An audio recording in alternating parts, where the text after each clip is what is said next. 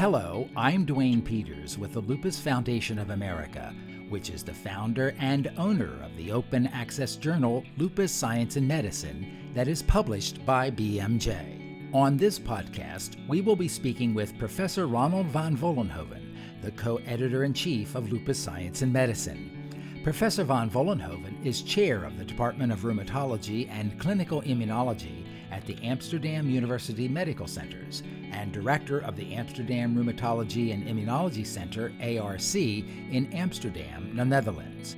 Our topic today is a wrap up of the 2021 EULAR Congress that was held from June 2nd through June 5th. Professor van Vollenhoven, welcome to the podcast. Let's begin by telling our listeners a little bit about the EULAR Congress. Who participates and what topics are covered during this meeting? So this was the annual Congress of the EULAR, and EULAR, it used to stand for the European League Against Rheumatism, but they actually formally changed their name on January 1st of this year to the European Alliance of Rheumatology Associations but they still use the name EULAR because it's very much ingrained. And it's the biggest European organization that is an umbrella for all of the national organizations, both for the scientists, the healthcare providers, the doctors, the physiotherapists, everything, and also for the associations of patients, which there are also at the national level, there are many patient associations, and they all come together under this big EULAR umbrella. And EULAR as an organization has this annual congress, which is uh, one of the biggest rheumatology events on the calendar. And it was a great thing to be part of it once again.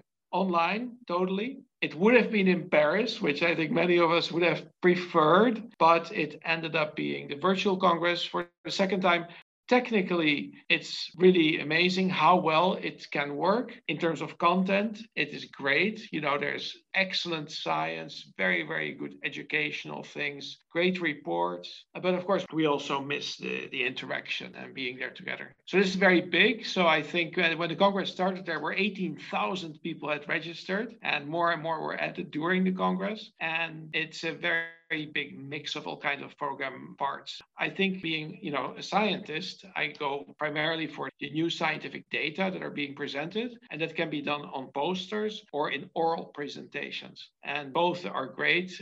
Now, as I already mentioned, this is about all the different musculoskeletal diseases, every aspect of rheumatology and of movement and of uh, the joints and the bones and the muscles. But of course, there is also attention to systemic lupus erythematosus. There are sessions devoted to that disease, sessions by the scientists, sessions that have to do with clinical education, how you take care of patients, problems that you run into. And uh, also, there are sessions by the patients and for the patients, and other healthcare providers also can have sessions on different topics. Okay, so let's dive into some of the presentations about lupus that you found interesting. I was encouraged by how much content there was about lupus. Again, I look at scientific presentations, lots of new data being presented. I'll get back to that in a moment. But also sessions that are intended for the general rheumatologist or other doctors, things that they need to know. There was a very nice session about pregnancy issues for women with lupus and how to deal with that, all from the stage where it's a pregnancy wish to also where the actual pregnancy has to be made to go as well as possible. A lot about medications, and then different sessions about how to measure the disease. I think we started off the EULAR Congress with a very good session that had the focus on remission.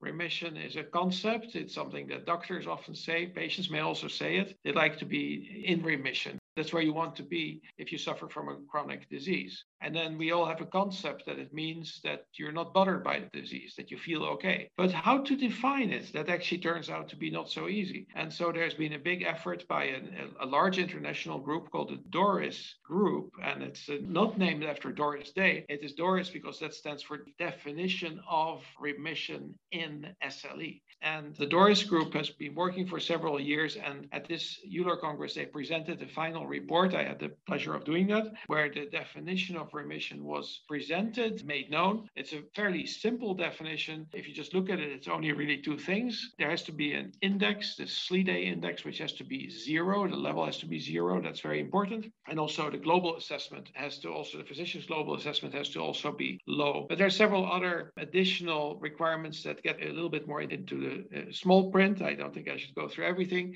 The prednisone dose should not be more than five milligram a day. That's important. And this definition is probably going to be useful in a number of ways. And I, I'm pretty excited about that because we are going to be able to educate better around lupus, knowing what the remission definition is. And this is going to be a great point for researchers that if they do a study on a group of patients or a clinical trial or an observational cohort, they can actually also ascertain the remission frequencies. And if it's a uniform definition used by everybody, then it can be compared also across registries, across trials, across nations and other boundaries. And of course, very importantly, this can also be a target in the patient physician interaction to try to say, okay, this is what we want to achieve. It's aspirational because we know that we may not be able to achieve it for all patients, but it's very good to have it clearly in the focus. So this was a good session. What were some of the other lupus presentations that generated interest among the Congress participants? Of course, there's a lot of interest now in the new medications for lupus. It's quite a unique year, 2021, because there have been two new drugs approved for lupus, or actually one new drug and an existing drug were both approved for lupus nephritis for the kidney involvement. The one drug is voclosporin, which is completely new, and the other is belimumab, Benlysta, which has of course been around, but not for lupus nephritis. It was around for general lupus, and now it's also for lupus nephritis.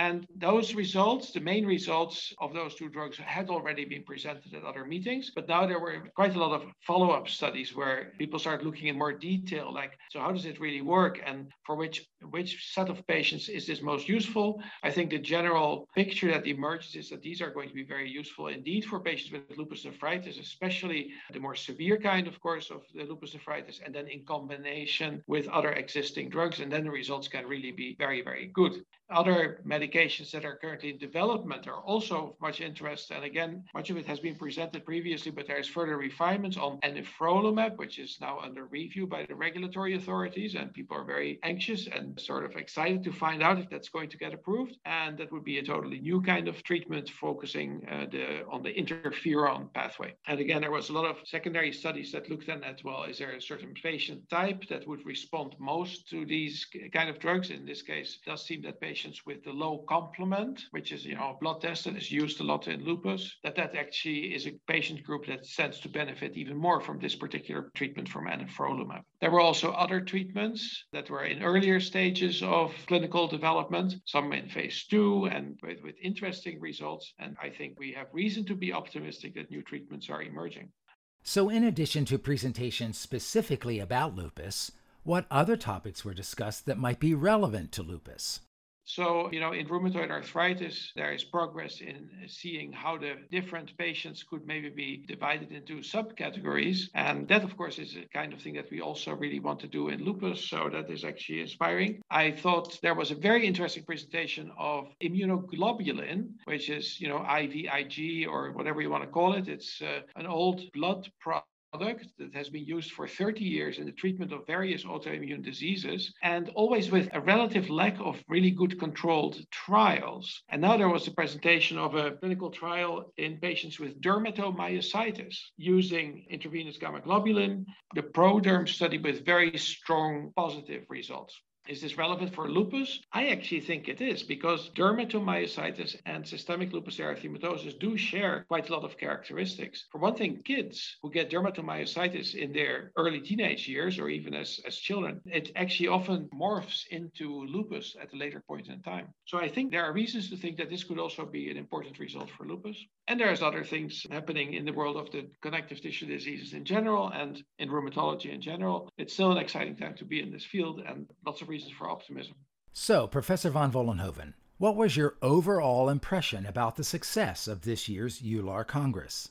I think as a final comment, I want to say that it's really nice to have a Congress with healthcare providers, but also the patients. So this is really an enrichment. Uh, I think for the Lupus Foundation of America, that is, of course, a very important part of what they do and uh, try to play these roles. And I think we have a very nice working model in the EULAR Congress by bringing these the different stakeholders, as you can call them, together in one Congress. You may wonder what uh, lupus science and medicine has to do with all these uh, activities in a Congress. I think, first of all, Lupus Science and Medicine is a platform for communicating scientific results. And so people who present at the Congress typically also want to publish. And so I do think that many of the great and exciting presentations in the field of lupus that were presented now at uh, Congress, I hope they will appear at some point in time in Lupus Science and Medicine. And as the editor in chief, I have had many chances of talking to the author and saying, hey, would you consider that? And of course, um, there's a little bit of competition. There are other journals too, but I'm optimistic that more and more people are going to realize that lupus science and medicine, if you're doing lupus research or lupus clinical studies, it's really an excellent place to put your results to work. And we and the editorial team are going to try to do everything possible to make it also a positive experience for the scientists. What I'm looking forward to, especially for lupus science and medicine, is receiving our first impact factor, hopefully quite soon this year for sure. And that it will be a good impact factor and that will hopefully also boost the people's interest in submitting papers to lupus science and medicine and having even more good science and great results being published in this journal. Well, it sounds like it was a very successful meeting for everyone. Our listeners can learn more about the EULAR 2021 Congress by visiting the Congress's website at congress.eular.org. We have been speaking with Professor Ronald van Vollenhoven, the co editor in chief of Lupus Science and Medicine. He is chair of the Department of Rheumatology and Clinical Immunology at the Amsterdam University Medical Centers and director of the Amsterdam Rheumatology and Immunology Center, ARC, in Amsterdam, the Netherlands. For Lupus Science and Medicine and BMJ, I'm Duane Peters with the Lupus Foundation of America. Thank you for listening.